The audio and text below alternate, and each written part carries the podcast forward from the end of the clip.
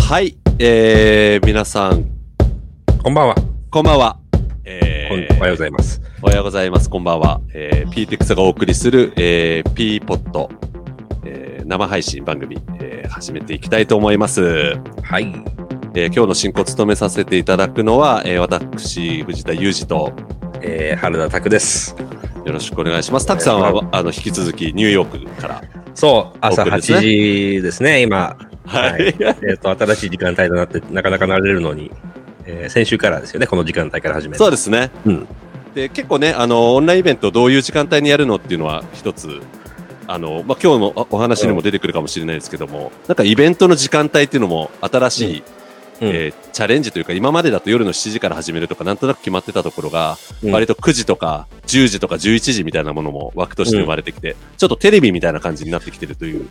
先週、だからこれまでは、あの、さ最初の数回は、えっ、と、な1時で言うと13時。13時。やって、うん。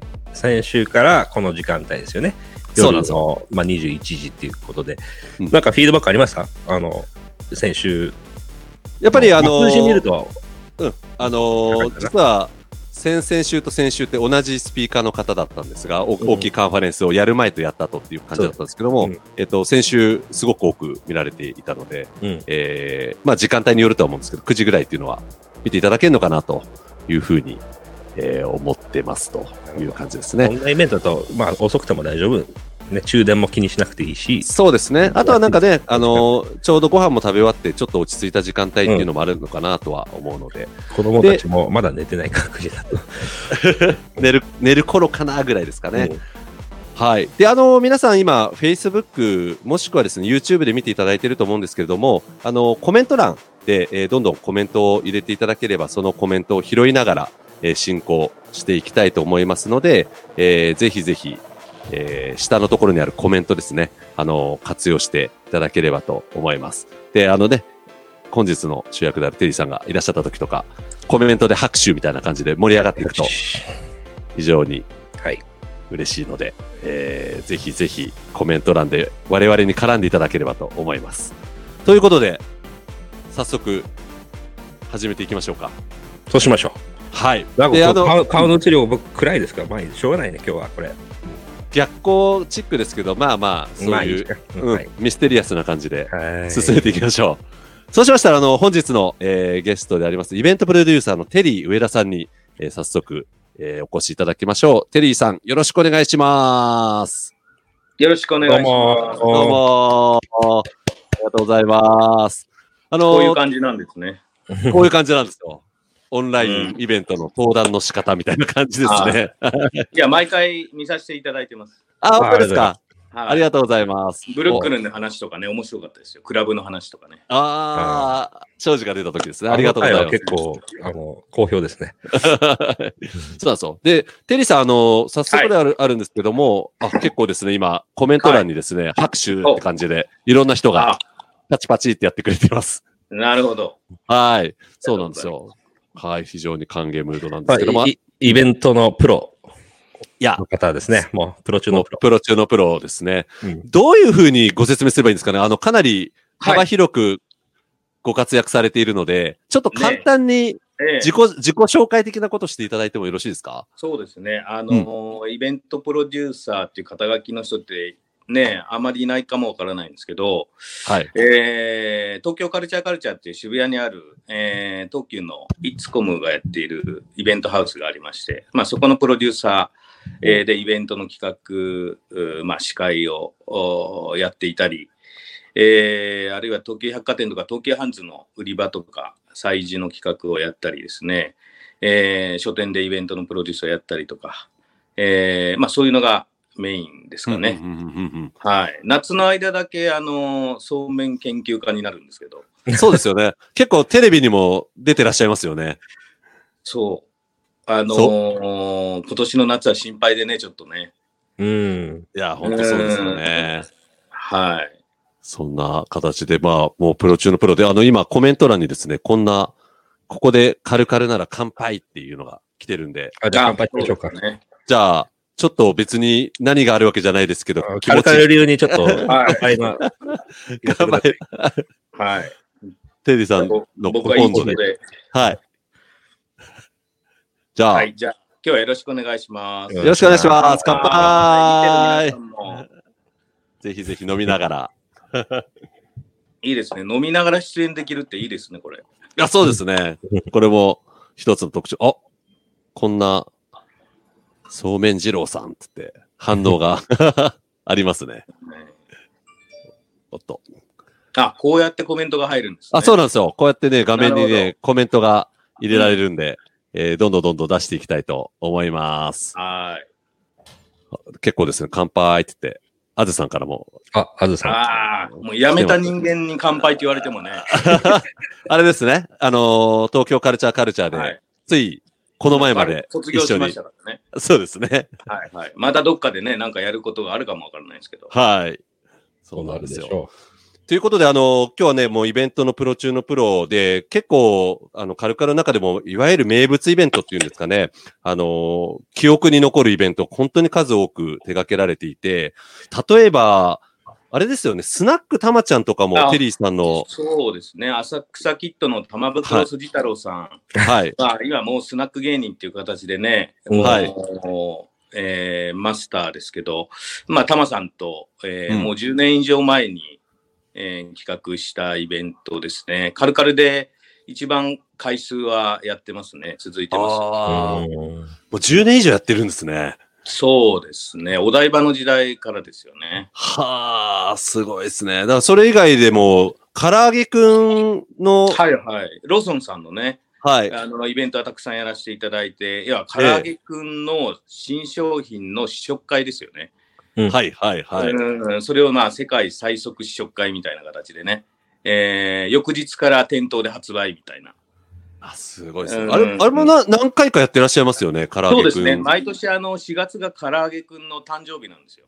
おおで、唐揚げくんの日っていうのが制定されてましてね。はいはいはい。えーだから本当は4月もカルカルでやろうと思ってたんですよね。うんなるほおど。誕生日会をね。それがこんな状況になっちゃってってことなんですそうでね。すね。だから、まあ実際その、イベントに関しては2月の末ぐらいからですかね。あの、うんうんどんどんキャンセルになって。うん。で、最初は割とね、ゆったりしてましたけど、はい。ちょっとこれは危険な状態だと、まあ3月のいろんな政府からの要請とかね、はいはいはいがあはってからは、これはちょっとできないなという状況で、最初はそのソーシャルディスタンス守りい。ながら、いろんな規制の中でやっていこうかっていう動きもあったんですけど、はい。実際はまあできなかったですね。うんああ。カルカルで言うと、いつぐらいから、ある意味クローズというか、イベントをそうですね、僕のイベントで言うと、さっき言ったそのスナックたまちゃんっていうのが、はい。2月の23日でしたかね、に開催したんです、普通に。はい。はい。うんはい。で、その後の28日の、まあ、新潟県のその、試食会みたいなイベントがあったんですけど、はい。そこから中止になって、うんうん、で、自治体がもうイベントを自粛し始めたんですね、地方で。はははははは。うん、で、新潟のイベントすべて終わり、あの、キャンセルになってますという連絡をいただいて、はい。まだ東京はのんびりしてたんですね。うーん。うんちょっとで温度差があったんですね。そうですね。だからそこからもう3月、4月と、えーまあ全部なくなったという状況ではありますね。あそうですね。まあ、あの、PTX をね、こう、はい普段カルカルさんずっと使っていただいてますし、我々も、いやいや、まあ、いつもありがとうございます。あの、イベントの状況としても、本当に2月の26のあの、政府の、えー、大型イベント自粛してねっていう発表、あそこで一気にキャンセルの波が、キャンセルか延期の波が、ドドッと来て、そうですね。我々としても、3月は、たくさんあれですよね。えー、通常の半分ぐらいでしたね、イベントの公開数で言うと。半分だし、まあ、あの、それまで公開中でチケット販売したもののキャンセルが相次いで、まあ、非常に辛い時期でしたね。2月の末から3月いっぱいっていう感じそうですよ。ね。うんあれ、あテリーさん、あれ、はいこう、現在の、まあなんかこう、イベント業界、結構いろんな情報入ってらっしゃると思うんですけど、うん。まあ、割と辛い状況だとは思うんですが、なんかどんな感じなんですかね、ね現状っていうのは。まあ思った以上に深刻な状況あだと思います。あ。あの、まあ、あの、イベントをやる会場、まあ、スはいタジアムとか、ホールとか、うん。えーいろんな小さなカフェとかも含めて、日本でだいたい3万1000件ぐらい会場があるわけですよ。はい、はい、はい。で、まあ、そこがね、あの、みんな大打撃を受けて、えー今、まあ、ほぼ自粛してると思うんですけど、うんうんじゃあこれから再開するのに、収入がなくて家賃がかかって、うんうん。人件費を払いながら、じゃあこれから半年ぐらいの間に再開できるかと。う。うんん。うん、まあ、多くが廃業していく可能性がありますよね。うん。ああ。っていうのがやっぱり分かってきてですね、うん、うん、うん。あー特に渋谷なんかでも、やっぱりライブハウス、クラブ、うーもうエイジアのグループがね、そうですね4店舗ある中、3店舗閉じるっていうう話もありまん。すし、えーどこも、あのーその給付金もなかなかね、すぐにはもらえないっていう状況で、うんう。ん。えーちょっと深刻ですよね。もちろん飲食店でも、うんうんうんもちろんそうだとは思うんですけど、うん。まあ、そっか。給付金の交付がなかなか進まないっていうのは、あの、テリーさんの印象として、やっぱり時間かかるっていう問題があるんですかね、今。あのそうですよねまあそれはあのうん働いてるね、フリーランスの方もはじめ、いろんな個人でやってるお店、えーそういうホールであったりとか、うん。もうすべてにおいて、まあ、遅い印象はありますよね。うん。うん、だからそういう中で、あのーどうやって再開していくかっていうのは、だイベントってその日程が決まらないと企画もできないじゃないですか。うんはいはい。うん、だからこの本当日常が全く昔のように戻った段階から企画が始まっても、うん2ヶ月、3ヶ月後にイベントがあるみたいなうん、うん、うん、うん。状況だと思うんですね。まあね、うん飲食はなんかこうデリバリーやってみるとか動ける、はいあの部分があると思うんですけど、な何分イベントとか、まあ、旅行業は動くに動けないですね。どうしたらいいかわからないっていう状況の、うん。特に会場、あの、ベニューの皆さんとか、すごくいや、そうですよね。うんい今ね、コメントでも、イベント2月で中止になり、秋予定のものまで全てキャンセルになりましたっていうような。うん、そうですね。やっぱり、うん。なので、なんかね、夏になれば、じゃあ戻るのかって言ったら、そこもなんかこう見えてないうん状況っていうのが、まあ正直なとこなんですかね。2今、月そのリリアルな、うん。2月とか3月の段階でもしかしたら5月でまた元に戻るのかなっていう一部ね、楽観的な見方も、ぼ我々自身もそう思ってたじゃないですか。5月、6月で、まあ、も戻るだろうと。だからどうやらそうそういう感じでもないですよね。その、緊急事態、自粛が、あの、終わったとしても、やはり、その、すぐにね、あの、イベントとか旅行業とか、元通りにパッと戻るかっていうと、そういうう見通しも今のとこ、ね、感覚的にはないですよね。残念ながら。いや、そうですそうですね。うんでね、それを、それこそ、あの、今、ニューノーマルなんていうはい。言葉が出てきて、要は、まあ、元に戻るっていうことはないだろうと。うんで、おおおそらく、まあ、このコロナ期を経て、まあ、あ新しい価値観みたいなものが生まれて、まあ、そっちに移行していくみたいな感じなんじゃないかっていう、えー、こともよく言われてます。なんかそのあたり、テリーさんの感覚としても、どうですかね？こう、うん元に戻る感じになるのか、もうやっぱり新しい世界が来る。そうですね。今で日、政府のね、会見がありましたよね。うん。で、そこで、あの、安倍さんも、新たな日常の始まりっておっしゃってました。うん新たな日あの常の始まり。はい。今、海外でもね、新しい日常ニューモ、ニューノーマルって言われてますけど、うん、うん、うん。うん、もうなんか、ウィズコロナとかアフターコロナとか、そういう言葉もありますけど、うん。もう結構根本的にいろいろ覆るんじゃないかなっていう気はしてるんですよね。うん、うん、うん。で、うんなぜかっていうと、あのーイベントって日常の中で非日常の空間を楽しむことじゃないですか。はい。で、今こういう世界中が非常事態の中で、うん。非常事態はもう非日常のイベントになってますよね。うん、うん、うん、うん、うん。じゃあ、その先を行かないと、次のイベントは非日常感を味わえないですよね。うん。うん、うん。だから完全にひっくり返っちゃって、そうですね。だからそこを非日常を超えるものは何かって、うんまあ、超日常っていう言葉かもわかんないですけど、うん。あの、また全然違う新しい体験みたいなものが出てこないと。ダメかなっていうのをちょっと思い始めて、うん。なるほど、なるほど。ここ何日間は、まあ、そのことをずっと考えてるんですけど、新しい日常の定義、まあ、今模索してる時期ですもんね。そうですね。だからそれが多分、今の非日常が当たり前になって、もう日常になりますよね。うん。うんうんうんうん。のまま。うん。グラデーションで。で、その中で、また楽しもうっていう気持ちとか、うん。楽しもうっていう場所とか、うん。そういうところがまた出てくると思うんです。で、同時に潰れていってしまうところもあると思うんですよ。で、その裏ではオンラインでつながってる関係もできてるわけですよね。うんこうやって。そうですでね。、それはやっぱり今までなかったことだと思うんですけど、うん僕はその、ね、今みんなズームで飲み会とかやり始めてますけど、うん。あのー Zoom ってやっぱりフェイス2フェイスじゃないですか。はい。はい。で、フェイス2フェイスって、やっぱり人間関係の一番根本的な部分で、うんこれはリアルもオンラインも一緒だと思うんですよ。うんうんうんむしろオンラインの方がフェイス2フェイス近づいてる感じしますよね。うんうんううんん。む絶対向き合わなきゃいけないですよね。うん確かに。っていうことでは、人間関係って強くなっていくんじゃないかなっていう気はあるんです。うん。はいはいはいで、。その強くなった人間関係の中で新しい企画が生まれそうだなっていう気はしてます。うん。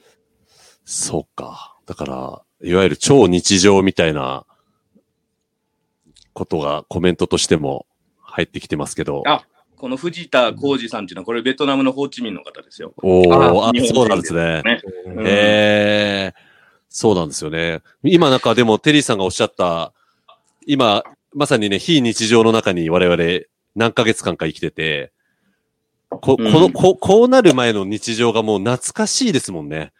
なんかあんなことあったなって感じがするし、なんか、あそこ、あの感じにま100%なるかっていうと、まあ、なかなか難しいんだろうなっていうのが直感的にも思うところでありますよね。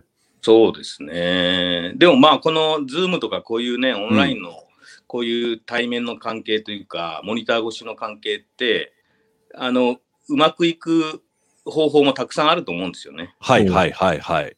そうですよね。んそれで言うと、あの、それこそあの、テリーさん、えー去年本を出されて、えー今はい下にな、流してますけど、この、えー誰も教えてくれないイベントの教科書っていうですね、こんないいタイミングで。本。いや、これすごいんですよ。あの、結構ですねイベントの、えー参考にすべき、なんとかポイントみたいなものが50個、こ結構細かく挙げられていて、まあどういうことを考えながらイベントを作っていくべきか、みたいなことが書かれていて、まあ先ほどのね、冒頭の話にもありましたけど、その唐揚げくんの誕生日会を毎年やったりとか、スナックたまちゃんやったりとか、あと文房具ナイトみたいなものもやってらっしゃったりとかしますよね。。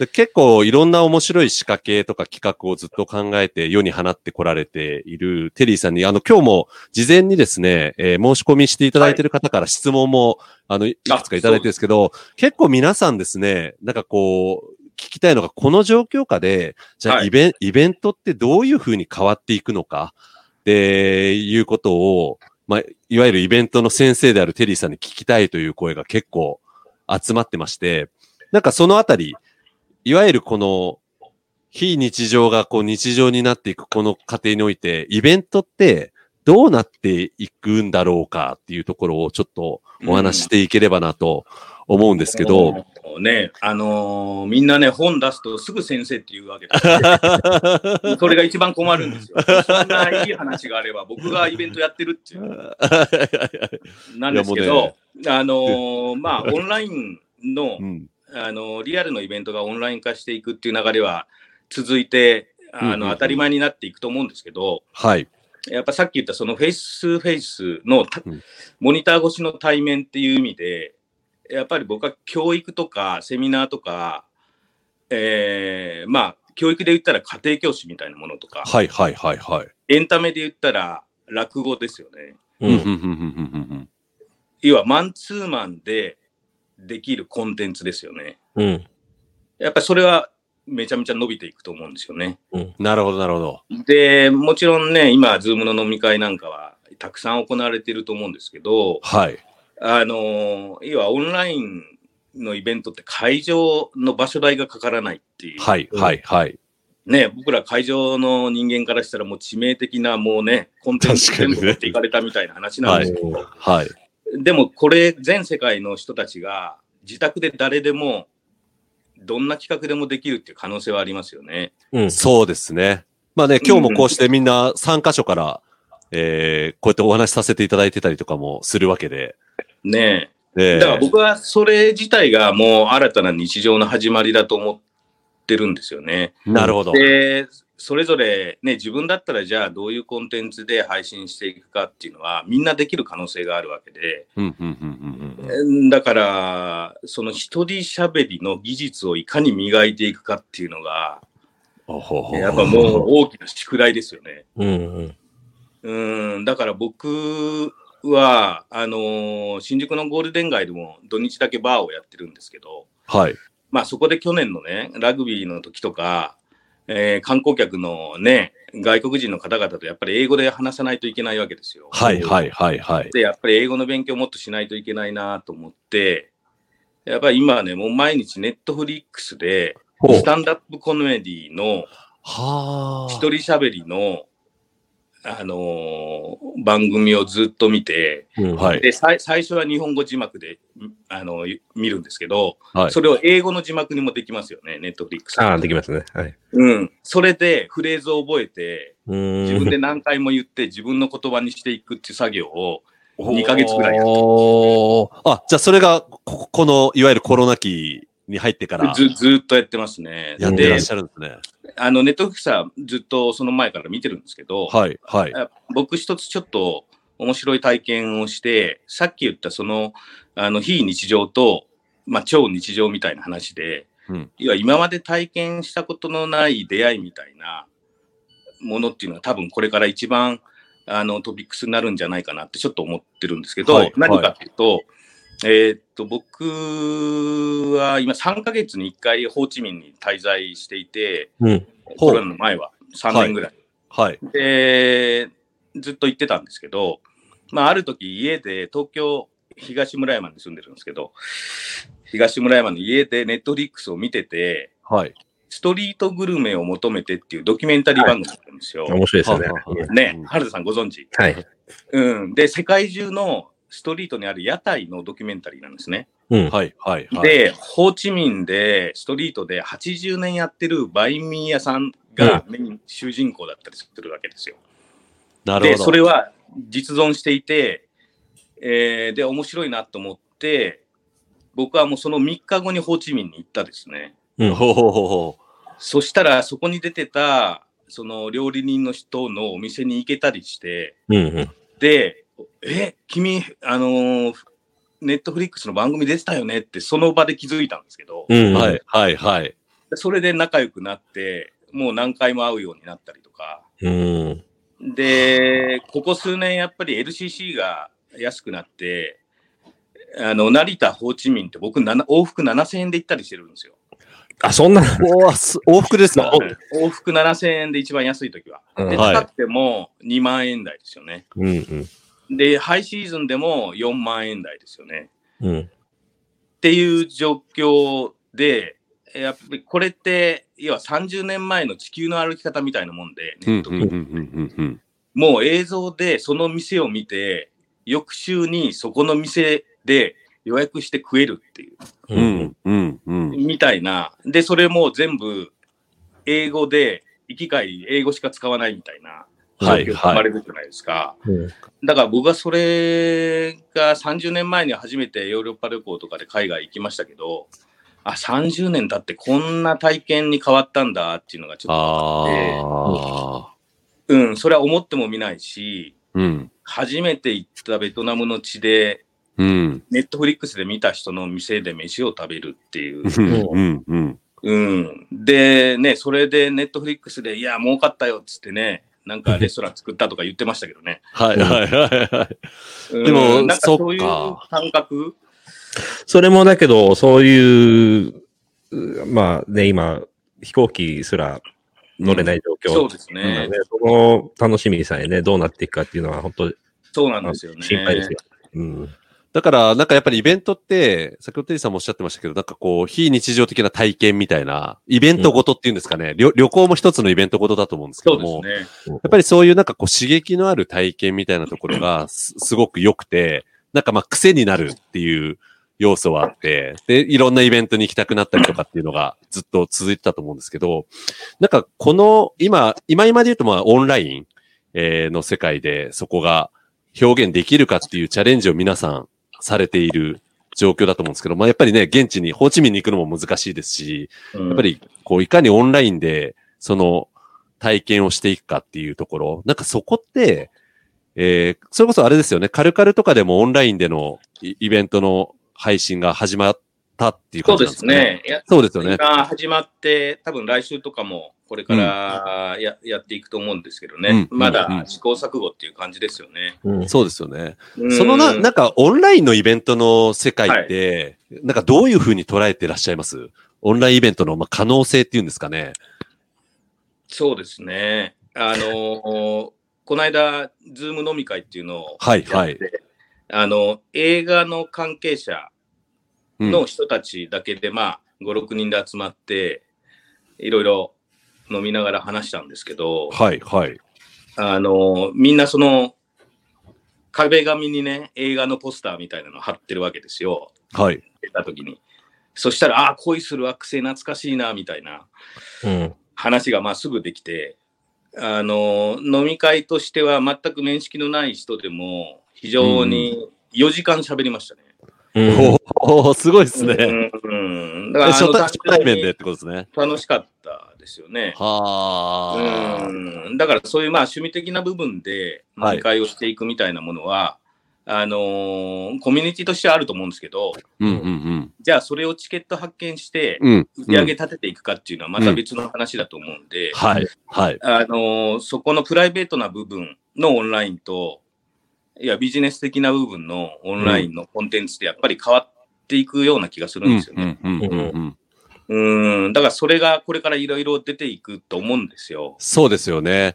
うん。なんかあの、それこそ、事前に来ていた、あの、コメントの中で、やっぱり今、無料のオンラインのイベントが結構お多いじゃないですか。すね割と、えー少しずつね、有料のイベント、PTX の中で言うと、だいぶ増えてきてはいるんですけど、はいやっぱり無料のイベントが多い中で、一体こう何に、オンラインイベントの何に価値を感じてお金を払うのかが、ちょっと見えなくなってきてるっていうような、あの、イベントの主催者の方のコメントがあって、だからどういうふうに、えーまあ、マネタイズをしていくのか。なんかその辺って、まあ、カルカルとかはまさにね、えーしっかりと、えー有料でイベントをやっていかれると思うんですけど、なんかそ、そこの、こう、無料の、ものすごくたくさんある無料のイベントと、有料のイベントの中こう線引き今もちょっとしかもあれ、値段の付け方も含めてね、うんそうそうなんですよねまだわからないことだらけですよね。どういうふうにまあ今計算するのか。あの配信のコンテンツを見てると、うんえっ、と、文春さんが文春落語っていうのを始めてるんであすね。、始めてますね。はい。で、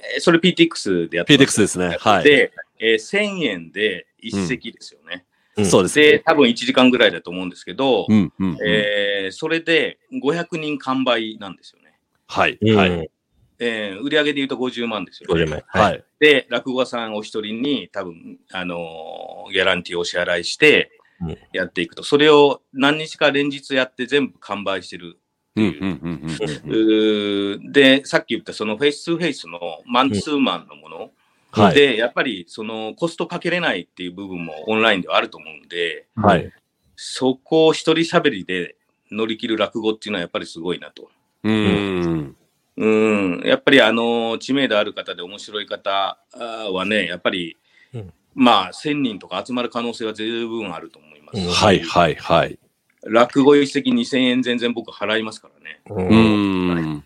そのエコノミクスをちょっと掘り下げていくと、うんまあ、寄席とか落語家がなんか3、4人登場するような寄席だったら、えっ、と、オフラインイベントだったら大体いくらぐらいだったんですかね。まあ、会場費まあ、5000円ぐらいしますよね。5000円ぐらいが1000円になるっていうえーで、それでやっぱり3時間とかね、うん4時そっか間くらそっかい楽しめますよね。うん。うんそれでも主催側からすると、ああ、ごめんなさい。はいい、や、主催側からするとど、どう、どういうふうに捉えてるのかなって、その、まあ、儲く、あの、儲けですよね、いわゆる利益がオフラインに比べて上がってるのか下がってるのか、まあ、同じような。うん、難しいところですよね。うん。でもただ、お客さんからしたらだ、大きなホールで後ろの方で見るより、オンラインでフェイス2フェイスで見た方が、うん。はっきり音声もわかるし、顔の表情もわかりますよね。で、そこに2000円、3000円払うっていうのは全然ありだと思うんですよ。うんうん。うん。やっぱ2000人規模の大ホールとかで落語見てもなかなか表情わかんないですよ。うんうんうんうんうんモニターもないですしね。はい。うんうんうんうんだからそこをついてるオンラインのコンテンツだなっていう気がします。うんあ、あれが難しそうですね、落語とかの場合。どこで笑っていいのかが、こう、あの、周りがいないんで、観客が。はいはい、あはいここで笑うのかって、初特に初心者だと、あの、そうですね。そこがね、だからそれを今度、リアルの現場で確かめに行くんですよね。うん、なるほど。だから導入、はいはえー導入の落語の知らない方々への導入としての、まあ、候補ですよね。うん、うん、多分それで割り切って、うんチケットは安く1000円でいいとうん。なるほど、なるほど。いう話だと思います。うん。だからある種ファン層をこのタイミングで広げる、裾野を広げていくっていうような考。え方になるんですかね。そうですね。まだプレイヤー少ないわけですよ。はい、はい。オンラインでやってる落語家さんって、う。うんん。数人しか多分いないと思うんですよ。うん、うん。一之輔さんと京太郎さんぐらいかな。うん。。はいい、はい。って思うんですね。で、だから、そこにやっぱり注目今されますよね。うん。まあそうですよね広報活動になると思いますしね。うん。うん、た、たとえ今無料でやってたとしても、う。うんん、うん、うん、うん、あれを実際き寄せっていう小屋に初めて行きたいとうん。うん。いう体験が次またいつか戻ってきますよね。うん。それに向けてのそうですね。だからまあそこのため種まきだっていうふうに割り切ってやるのもいいと思いますし、まあそれはあの教育の分野でセミナーとかも多分一緒で、うん。うん、ね、あの、オンラインで無料でやるけども、ちゃん。としたセミナーは、じゃあ宣伝会議の方でみ申し込ん。でくださいっていうようなこともあるかもわかん。ないですし、うん。うん、うん。なん。かあれですかね、話し家からすると、少し、こう心理的な抵抗感はあるんですかね。音楽の方を見ると、やはり、こう、あの、オンラインでやるのはなっていう、こううん抵抗感が、こう、見受けられるんですけども、はい、はい。そこの、まあ、あの、ある意味自分の価値、価値を下げることになりやしないかっていう心配が皆さんあったりするのかなっていうふうに勝手に多推測分してるんですけどね落語家さんとか、まあ、出演者からすると、まあ、目の前に誰もお客さんがいなくて、壁に向かってパフォーマンスするというん、やりにくい。うような状況になりがちだと思うんで、うんまあ、そこの部分でしょうね。うん、これは多分テレビのスタジオも同じだと思うんですけど、うん、まさにね、今、あのーコメントで、無観客商店を見てるとなんか寂しいと。やっぱり無観客なのは寂しいんだけど、うん。双方、双方向で参加して盛り上がる方法とかあるんじゃないか、みたいな。なんうんはい。かそんなここのはテテクノロジーで何か解決できる方法ありそうですよね。あ全然あると思います。うん特に野球なんかはね、うん。うんあのー今もね、台湾のプロ野球なんかは始まって、うん。何万人入るスタジアムでとりあえず1000人だけ入れて、うんやってますよね。ソーシャルディスタンスでやってますよね。で、うん徐々に人は増やしていくと思うんですけど。まあ、それも応援が規制されたりとか、うん。ね、発声がなしとか、いろいろ日本もね、規制はかかってくるかもわかんないですけど、ううん。ん。まあ、あの、そこの段階のグラデーションっていうか、うん。盛り上げのグラデーションを楽しむようにすればいいと思うんですよね。うん。ううん。ん。うんすぐには戻らないですよ。まあそうですよね。でもまあなんかいろいろ生み出されていくんでしょう。あとなんか今ってオンラインでやってリアルが戻ってきた時に行きたいくなるっていう話だったんですけど、なこの視点もあるなと。要は今までに野球とかそうですよね。リアルで参加したことがあるコンテンツだと心理的ハードルが低いので、うん。オンラインでイベントがやってくれるんであれば、あ全然行くよみたいな人も結構いるのかなっていう気はしますよね。だから両方あるのかなという。そうですよね。うん。あの、ラグビーのね、あの、ワールドカップの時に、にわかファンみたいな言葉が出たじゃないですか。はい、はい。まあ、ああいう状況がまた起こるような感じもしますようね。ん、うん、うん。で、この前なんかね、サッカー、えっ、と、無観客の、えっ、と、どこだっけな、どこの現場か見てたら、あれ、面白いですね。無観客で、はいこうカメラがぐっと、あの、寄せていて、なんか、音が全然違うんですよね。ボールを蹴る音とか、そうんの、選手の、こう、うなり声だとか、こう、すごい伝わってきて、あ、スポーツって意外と無観客でオンラインってのは、これすごく、迫力がすごい増したっていうか、もちろん完成がない寂しさはあるんですけど、あ、こういう形でも楽しめるなっていうふうに思いました、スポーツは。特に。そうですね。あとはテレビの世界だと、今、再放送ばっかりたくさんやってるじゃないですか。うん。はい、はい、で、はいそ。の再放送、昔の例えば、ね、東京ラブストーリーが再放送になって、う。うんん。それを、例えばディレクターとかプロデューサーとか、うん。出演者さんが副音声で解説してるみたいな実況中継してるというようなやり方とか多分出てくると思うんですよね。うんうんうんうんうんうん。うん、だからそれは、いわゆる放送のメディアはみんないろいろ今考えてるところだと思うんです。うんうん。で、えっと、ちょっと前にアアメバ TV が、はい。えっと、トンネルズの石橋貴明さんで、はい。はいえっと、石橋さんが司会で、はいえー、おぎやはぎの矢作さんが2人でスタジオにいる。うん。で、それ以外の方は全部自宅からのリモート出演なんですね。う。うんんうんうん。っていうのをやっていて、もう有名な方ばっかりたくさん出られてたんですけど、やっぱり自宅から配信を芸能人の方がやると、どうしてもプライベートで今仕事なくて困ってますとか、うん。ここ戸棚開けたらね、下着が入ってますみたいな、はいはいはい。プライベートの露出の話になってくるんですよね。うんはいはい。で、それって多分行き着いたらもうそっちしかないんですよ。う。うんん。でもうん僕はね、どっちかっていうと、なんかタレントさんの和芸とか、うん。ネタとかを見たい方で、うんはいはいはいはい。そういうプライベートの情報別にいらないよって思っちゃう。うんで、それを好んでる人も多いかもわからないですけど、う。うんんうん。だから、その企画の内容をね、どこまで持っていくかみたいなうん。ものも多分ありますよね。うん。まあそうですよね。うん。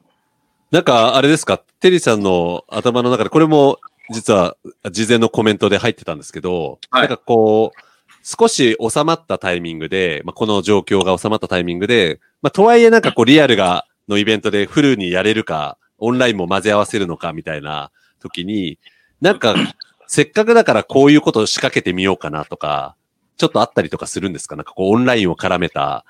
そうですね、今、あの、ちょっとアメリカとかヨーロッパとか、はい。日本でも動きが出始めてるんですけど、はい。ドライブインシアター形式の、はい。あイベントですよね。で、はい。映画の上映とか、それは音楽ライブもやってるんですけど、うん。要はリアルステージがあって、はい。で、広い、広、駐車場のところに車が間隔空けて並んでる。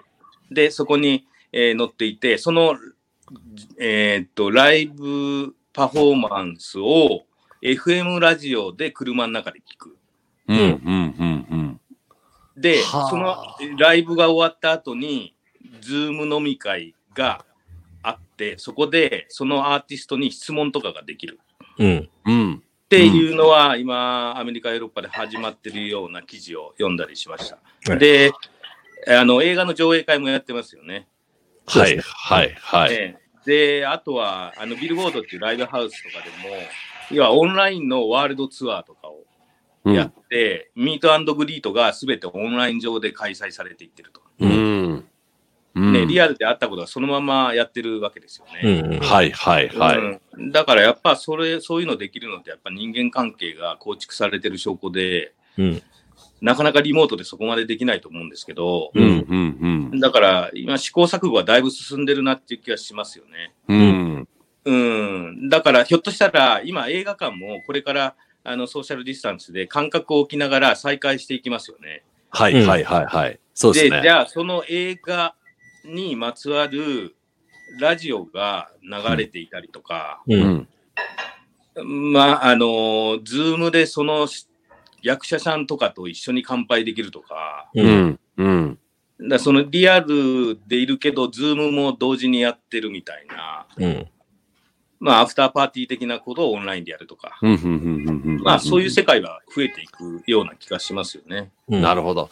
例えばか、カルカルとかでやるイベントに関しても、あのーなんですかね、カルカルに人が呼び込めるようになったとして、まあ、うん人数の制限はあるにしても、その後も、そのタイミングになっても、やっぱりオンラインは絡めるような感じします？その、両方やるというか、実際に会場に集まってもらうのプラス、オンラインでも配信みたいなことって、あのー具体的に言うと、はい、僕は割とそのトークショーが終わった後に、はい。あのビュッフェ形式で打ち上げをやるわけですよ。うん。ほうほうほうほう1時間ぐらい。はい。で、出演者とお客さんが交流してご飯食べながら、そこでサインもらったり、写真撮ったり、なんかプレゼントもらったりみたいなのが1時間ぐらいあるんですけど、はい。じゃあ、なかなか、その、これから先も、ビュッフェ形式のものって多分難しいと思うんです。その距離を保っていくっていうのがルールであれば。で、それは長らく続きそうな気がするんで、うん。イベントが終わった後は、じゃあ明日の夜に Zoom でお客さんと出演者の飲み会をやりますとか、うんうん。なるほど。まあそういう、もしくはそのイベントの前に、リハーサル的な感じの、はい。あの、前説的な感じの飲み会を Zoom でやっちゃうとかね。うんうん。うんそっか。で、本ちゃんビールとか。なるほど。やっぱりじゃあおお客さんとの交流のうん場としてオンラインを活用するみたいな考え方っていうのは出てくるかなってことですかね。前夜祭をオンラインでやるとかね。はいはいはい後夜はい。祭を打ち上げでやるとか。うんまあそういうのはありかもわかんないですよね。まあ、そうですよね。あのー結構コメントでも入ってるんですけど、オンラインのすごく良いところって、えー、これとかそうかな。なんていうんですかね。場所を特定しないというか、参加者がどこにいたって参加できるっていうのは一つね、すごく大きなメリットで、えー、割とこのピーポットも海外から見てくださる方もいらっしゃるかも、たくさんは海外から普通に MC してるわけで、うんやっぱりその場所を飛び越えるっていうところは、まあ一つ大きな特徴なのかなとは思いますよね。そうですね。これは新しい感覚ですうね。ん。あの、あれですか、あの、ややはりこう、あの、またオフラインイベントが復活すする日に向けて、今こうやって頑張るっていう感覚があるのか、うんうん。あるいはこれが新しい日常と、ある程度、まあ、完全にオンラインだけっていうのはないと思うんですけども、そういう、はい、まあ、同じ質問になっちゃうかもしれないけど、いわゆるなんか、ある、ある種ハイブリッド型の世界が今後もずっと続くっていうような、あの、考えてあります。それとも、もう、どっかで、まあ、一年経つのかわかん、あの、かかるのかわからないけども、うん前みたいにオフライン中心になるっていう読みなのか、うん。どのように、まあ、あの、グラデーションがありながら、うん、昔に戻っていくとは思うんですけど、うん、でもそのソーシャルディスタンスの距離を保ってイベントを運営していくっていうところが一番大きなネックだと思うんですうね。例えば、まあ多分これからいろんな要請とかがあるかもわかんないんですけど、やるとしても50人規模でやりなさいとかそうで。すよね。うんうんうん。で、うんじゃあ50人規模で2メートル間隔でうん、やるにはお店の面積がいくらならないとダメだっていう、うん、メートルの話になってきますよね。そうですね。うんうんうん。それがもうできない店が多いと思うんですよ。うん、で、実際そこで飲食伴ったり、歌があったり、うん、えーっていうところで、まあ、うん物販とかね、もありますよね。うんうんうん。ただやっぱり、そう、あの、相当な交流、接触があるわけなんで、うん、実際問題、非常に手間がかかって難しいっていう状況になってしまうと思うんですね。ううんん。で、そこでやらないっていう判断を下すものがたくさんあると思うんです。う、うんん。で、じゃあそ、その中でもできるものは何かっていうことになっていくと思うんですけど、うん、ん、僕はもう結構長く、要はコロナ以前のはい。全く通常の状態でイベントができるっていうのは、相当先のような気がしますようね。ん。だそういう意味ではね、今のこのオンラインでの、なんかこう模索してるものがいろんな形になって、当面続いてって、まあそれがスタンダードになっていくと、おそらく日常になっていくっていう最初の話で言うと、感じがしばらくは続くっていう感じなんですかね。うん、まあ今演劇だと実際ね、あの舞台ができなかったらそれをじゃあ朗読劇みたいな形で、うん。オンラインで皆さんやってたり、えーそれは多分世界中の動きだと思うんですけど、うんえーこういう時にね、出せるネタをこう出していくみたいなのはありますよね。うーん、まあそこがどこまでこう続いていくのかっていうのは、うん。なかなか見えないんですけど、まあそうですよね。うん。だからさ先ほどね、そのグッズの販売みたいな話で、これも質問で、オンラインでのイベントでグッズは売れますかみたいなものは。まあ、オンラインで買うという意味においては、売ることはできるのかなという気はするんですけど、やっぱり売れるものっていうのは、なんかこう特徴が出てくるんですかね。例えば、アイドルであるとか、そのファンがいるような人たちのグッズだったらオンラインでも売れるのか、うん。でもなんかこうイベント会場にいるから思わず買ってしまうみたいなのって、そうですね。すごいあるじゃないですか。こう記念にみたいな感じで。あのーそうですね。このあたりっていうのも変わってくるんですかね、やっぱり。だから多分、そのさっき言ったマンツーマンみたいなものの価値観で、うんグッズはグッズでまあ今までも変えたじゃないですか。はい。でも、例えば、 Zoom のこの部屋に、えー出演者とマンツーマンで入って、会話ができるうん。とか、えーなんか違った、なんか、あのー体験みたいなものがオンライン上で生まれるかもわかんないですよね。うんまあ、な投げ銭みたいなことは今までもあったと思うんですけど、はい、はい。うーん、だからそういうアイディアがどんどんまあそうですよねこ。れから出てくるんじゃないですかね。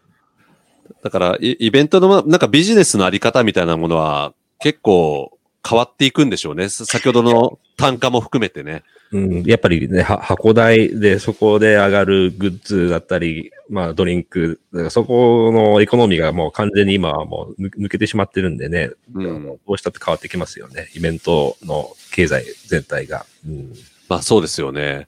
うんあとなんかまあもう一つ、テリーさんは、あの、はいカルカルでもイベントプロデュースされているので、いわゆる東京カルチャーカルチャーってね、あの、渋谷で、まあ、東京代表するイベントスペースだと思いますけど、あれだけね、だ年間400何回ぐらいイベントやってますよね。そうですね。一月、月35本とかやってるんじゃないですやっか、ね。てますよね。1日1本以上結構いろんなイベントをやってらっしゃる、そういうイベントのスペースにとって、うんなんていうんですかね、ここっからしばらく続くこの変化っていうのは、なんですか、同じように人を集めることが難しいってなると、うん結構その、活用方法みたいなものが変わっていくってことになっていくんですかね。そうですね。まあ、オンラインに頼らざるを得ないところは当然あると思うんですけど、じゃあそこでどれだけね、あの、見合った売り上げが立てられるかっていうのは全く未知数ですよね。うん、だから、ね、あの、そういうイベントの箱とかってやっぱ会場費をいただいたりする場合もありますよね。はい、はい、はい。ね。まあそういうものがやっぱりなくなっていくわけで、うん。あのーそういうことを考えると、じゃあ、ちゃんと、あのープロデュース料をいただけるだけのオンラインのイベントの構築みたいなものはい。っていうのは考えないといけないと思うんですけど、うん、うん、うんそ。れは会場だけじゃなくて、やる側の人がみんな考えて自分でできるわけじゃないですか。うん、うん、うん。もうみんながこうやって発信できる環境、パソコンとちょっと機材があればはい。できる状況になってくるので、うん。えーじゃあそこにイベント屋がどういうふうにして新しいね、ビジネスモデルを作っていくかっていうのは相当ハードルが高いような気がしてます。なるほど。うん。まあ、そうですよね。ただ、あの、なんかこう、最近いろんなオンラインイベントに参加したりとか、あと、自分でも主催したりとかしてる中で、なんか少し思ってるところで言うと、オンラインって、まあ今日途中でも話ありましたけど、国境を越えるし、うん、まあ、どこのエリアからも参加できるっていう意味で言うと、ボーダーレスなものではあるんだけれども、やっぱりじゃあ、例えば、カルカルが発信するイベントってなると、渋谷から、渋谷というなんかこう、ローカルから発信されてるっていう、なんかそういう、ローカルの価値観みたいなものが今後出てくるんじゃないかなという気がちょっとしていて、やっぱりなんかこう、渋谷エリアだからこそ生み出せる空気感とか、コンテンツとか企画ってあるんじゃないかなという気がするんですよね。なので、オンラインって言ってしまうと、世界中どこからでもアクセスできるし、場所なんて関係ないって思っちゃうんですけど、実はその主催側がいる場所ってうん結構重要なんじゃないかなと、ちょっと思い始めてはいるんですけど、そういうなんかこう、ローカル感みたいなものって、どう思われます？なんかちょっと抽象的な問いになっちゃうんですけど。そうですね。だから、なんでしょうね。それをビジュアルでうまく表現していかないといけないかもわかんないですよね。あの、この画面上だと、どこにいるかってわからないじゃないですか。わかんないですね。うん。だからそれを何らかの他の手段で、事前に情報があったり、うん。えーわからないですけど、そのパーソナリティなり、うん。そのバックグラウンド、本当のバックグラウンドをはい。分かった上で、あの、コミュニケーションしていくみたいな。うん。多分、あの、ズームの飲み会とか結構何回もやったんですけど、やっはい。ぱり大人数になっていくと、うん。えー名前も把握しないし、うん。うん。えー知らないし、お互い知らない人同士みたいな状況ってありますよね。うん。うん。そそれって電車で同じ車両に乗ってるだけと一緒ですよね。はいはいはいはいはい。だから何も残らないんですよね。うんはい。だからコミュニケーションを売るための何かきっかけみたいなものを作っていかないと、あのー今はね、ズーム面白いじゃんってことで、こと足りてると思うんですけど、うん。なかなか続かないと思うんですよ。うんうん。うん。うん。うん。うん、だからそこを、じゃあ、それが教育的なことなのか、セミナー的なことだったり、エンタメのことだったり、音楽なのか映画なのかわかんないですけど、うん。うん。うん。やっぱそれはもう世界中、それぞれ皆さん違うと思うんですよね。うん。もうコンテンツが逆に溢れすぎて、はい。もう追い切れなくなるじゃないですか。はい。はい。うん、だからそこになんかガイド役みたいな人も必要かもわからないし、うーん。うん、あのちょっと何か、あの道を作んないと、うんなかなか漠然として、ね、こういうネットの配信の番組も何見ていいかわからないですよね、なかなか。まあ、ものすごい数増えてますもんね。うん、だからそれは多分、ユーストリームが始まった頃の状況ですよね。うんはい。はい。はい。はい。で、みんなスタジオ構えてね、やり始めましたけど、うん。やっぱ続かなかったですよね。うん。うん。でもそれの大衆版みたいな感じですよね、今。全世界そうですねもう個人がどんどん発信してますもんね、今。うん。だからうん2回目のチャンスだと思うんですよね。うん、うん、うん、うんうん。それで言うとね、今こんな質問が来てまして、はいテリーさんから見て、オンラインイベントでプロデューサー、オーガナイザーに求められる能力、スキルっていうのは、要はオフラインと、まあ、異なって、こう、オンラインイベントにおいて、なんかどういうことが求められるようになってくるのかっていう、なんかそのあたりって、こう、この2、3ヶ月、オンラインの世界、行き来してみて感じられてるとこってあります？まあ、喋る力だと思うんですけど、うんああ、あのー司会業としてのはい、なりふりと、はい、はい。パフォーマーとしての言葉の使い方、なるほど。この2つだと思いますよね。ははは。うん、そうじゃないと、電車の向かいに座ってる知らない人になっちゃうんですよね。うん。はははははは。そこっていうのは、いわゆるオフラインのイベントよりもさらに求められてくる領シビアじゃない域っていうこ。とですかね。うん、でも今はもうオンライン上でも、初めましてってなって、うん。やっぱりそこから Facebook とか LINE とかやり取りもしますよね。うん、う。うんん、うん、今までオンライン上だとなかなか申請しないみたいな雰囲気もあったかもわかんないですけど、うん。うん。もう多分オンライン同士がリアルとニアリーイコールみたいなはい。感じだと思うんですね。これからは。はい。はい。だかはら、そこでつながる人たちとは、やっぱりなんか、あの仕事を一緒にするようになったりとか、あのいろんな相談をしたりっていう人間関係が。生まれるかもわかんないんですし、いや、逆にそういうの嫌だよっていう人もいるかもわかんないですうん。けど。あの可能性はいろいろ増えるんじゃないかなっていう気がしますけどね。なるほどですね。うーん。まあまあれ、もすごい素朴な質問なんですけど、あのーそそれこそ渋谷のカルカルから生配信するっていう構想はね、はいこの会場から。そのさっきこれのちょっと、あの、もともとは、その、ステージの模様を YouTube 配信、YouTube ライブで配信をしてたり、うん。えーはしてたんですけど、まあ、リアルそのものを配信してるっていう状況だったですね。うん。で、まあ、今は、あの、建物の中からではなくて、うん。全員リモートの状態で配信をしているとうん。いう状況に、これから変わっていくと思うんですね。うん。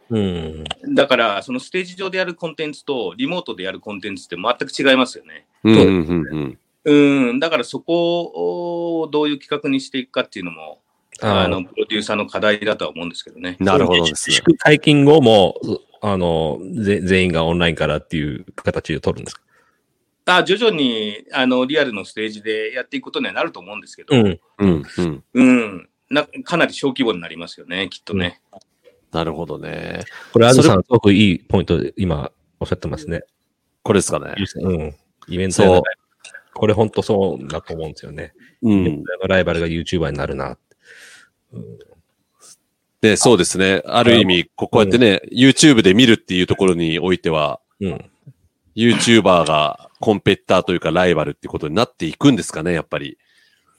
そうですね。あの、うんそのいう意味もあると思うんですけど、うんやっぱり、えーもうちょっとその、あのーなんか教育的な部分であったり、あの、ビジネス的な部分であったり、うんまあ、ジャンルはいろいろ掘り下げられるとは思うんですけど、うん、うん。やっぱりまあ、その人のパーソナリティにファンがついていくっていうか、はははははは。あのそういうことだと思うんですよね。うんうん、だから非常にシビアなんじゃないですかね。ああ。だから、まあまあ、うん。い1対 N 的なオンラインコンテンツ、イベントが、まあ YouTube だとしたら、YouTuber だとしたら、やっぱりある程度 N 対 N というか、こう交流型をどうやってオンラインで再現するかっていうのがすごくキーポイントうん。のような気がするんですけどもね、こういうイベントってういうと。ん、まあそうですね。そこそこをどうやって生み出すかっていうのでテクノロジーもあるだろうし、もちろんフォーマッティング、あの、イベント企画の、オンラインイベント企画の工夫、そういう工夫も、あの、大事だと思うんですけどもね。まだまだわからないことだらけですね。ここはね、難しいですよね。あとなんか、同じくね、あずさんからなんですけど、これ、オフラインのプロだからこそ、オンラインでできることって何だろうかと。要は、オフラインを知り尽くしてるプロだからこそ多分生み出せるなんかオンラインの仕掛けみたいなものがあるんじゃないかっていう。なんかここはあるのかなと僕も思うんですけど、おー川原君、難しいこと聞いてくるね。問いが難しい。えーえ、藤田さんはどんなことができるって思います？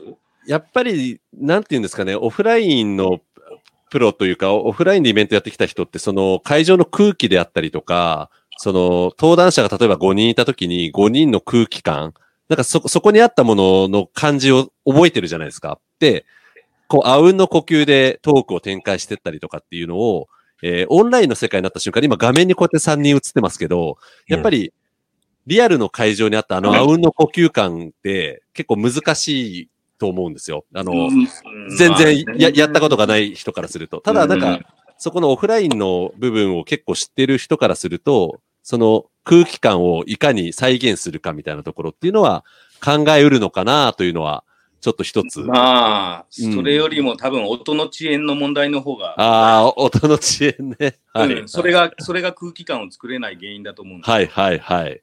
うん、やっぱおあのオフライン、ステージ上で隣にいてこう、つこうね、突っ込みできるじゃないですか、うんうん。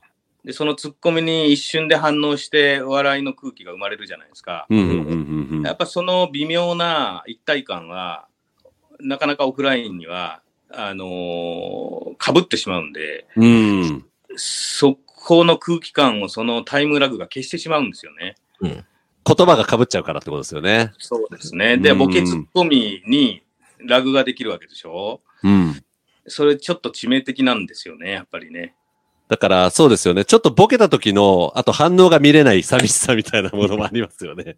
そうなんですよ。だからそのしっくりこないっていうのもあるんですけど、うん。うんでも演劇の人たちはそういうのを計算してセリフとかをうまく読んでオンラインでパフォーマンスやってますよね。今そういうのも始まってきていてうんうんうんね、あの、三谷さんの演劇とかね、オうんンラインでやってますけど、やっぱりそういうのが全く台本もちゃんと頭に入ってて、そのタイムラグも計算して演劇がオンライン上で全て行われてるとうんうんうんうんうんいうことをやってるプロの人たちもいるわけですよね。うん。うん。なるほど、なるほど。うんだから厳密にやるんだからそこまでやらないといけないですよ。そっかそっかあ。まあ、入念にリハしたんでしょうね。12人の日本人。そうですね。うんだからとんでもない練習をしていたんだと思います。あれはまあ台本があるからね、ある程度できると思うんですけどもね、本当にそうなんで。すだからフリートークは難しいと思うんですけど、ううんん。だからまあそこはね、ギャップがどうしてもあると思うんで、リアルに戻った時に、うん。あのその楽しみを味わって、もう一度味わってくれたらいいと思うんです。うん。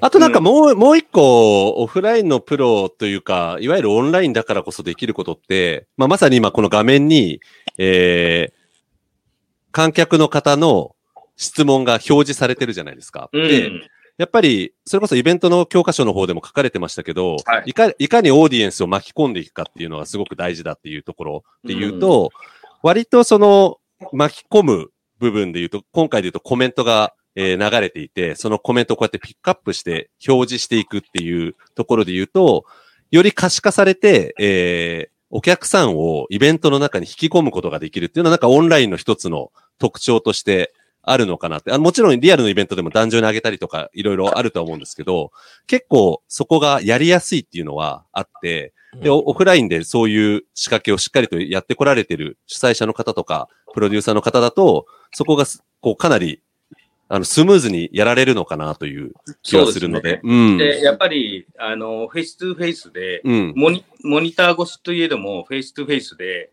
このコメントを発言しているその人の顔写真があって、うん。僕の顔があって、コメントが流れてますよね。はい。やっぱりそのモニターの画面って、やっぱり脳みそに残るんですよね。で、そこでちゃんと名前をなんとかさんって、ずっとモニター越しに覚えてると思うんですよ。うん。うん。で、それが僕は人間関係につながっていくと思うんで、はい。あのーオフラインでもステージに上がって喋ったとしても、なかなか名前覚えなかったり、はい。顔出しは覚えてるみたいなことはありますよね。ありますね。だからそれと近いことがオンライン上でも起こってきうんて、。うん。うん。で、リアルでね、あの、お店に来てもらったら、わあ、久しぶりですね、元気？とかって言うじゃないですか。はい。まあ、ああいう会話がオンライン上でもできるようになりますよね。うんそうですね。そうですよね。うんだからそこの立ち振る舞いって別にオフラインもオンラインもあんまり変わらず、会った時は会話するじゃないですか。はい。はい。はいど。こどこであってもね。うんだからそういう根本的な問題だと思いますけどね。うん。うん。うん。うんうん。そうですよね。うん。いや、ありがとうございます。なんかね、なかなか難しい問いかけでしたね。